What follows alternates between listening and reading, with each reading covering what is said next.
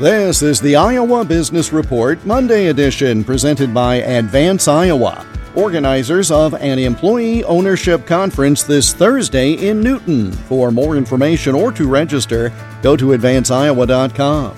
The latest federal unemployment numbers were released last Friday. Financial journalist Jordan Goodman breaks down the report.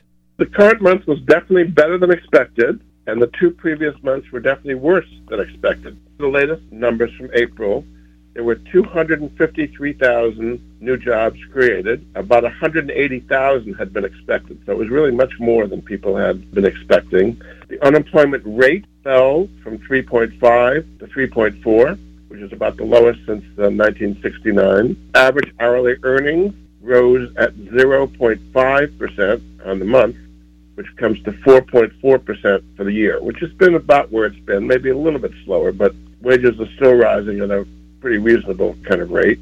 The private was 230,000 and the government was 23,000. 10 times as much growth in the private sector as in the, uh, the government sector. The other thing we've looked for before, Jeff, is the labor force participation rate, and that remained the same at 62.6%.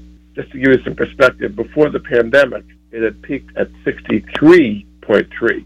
So we're getting back, but we're not at the levels where we were before the pandemic by any means.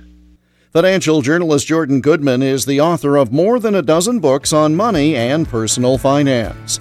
The Iowa Business Report is presented by Advance Iowa, educating, guiding, advising, and coaching Iowa businesses. Search for Advance Iowa on LinkedIn and Facebook and get more at advanceiowa.com. I'm Jeff Stein for the Iowa Business Report.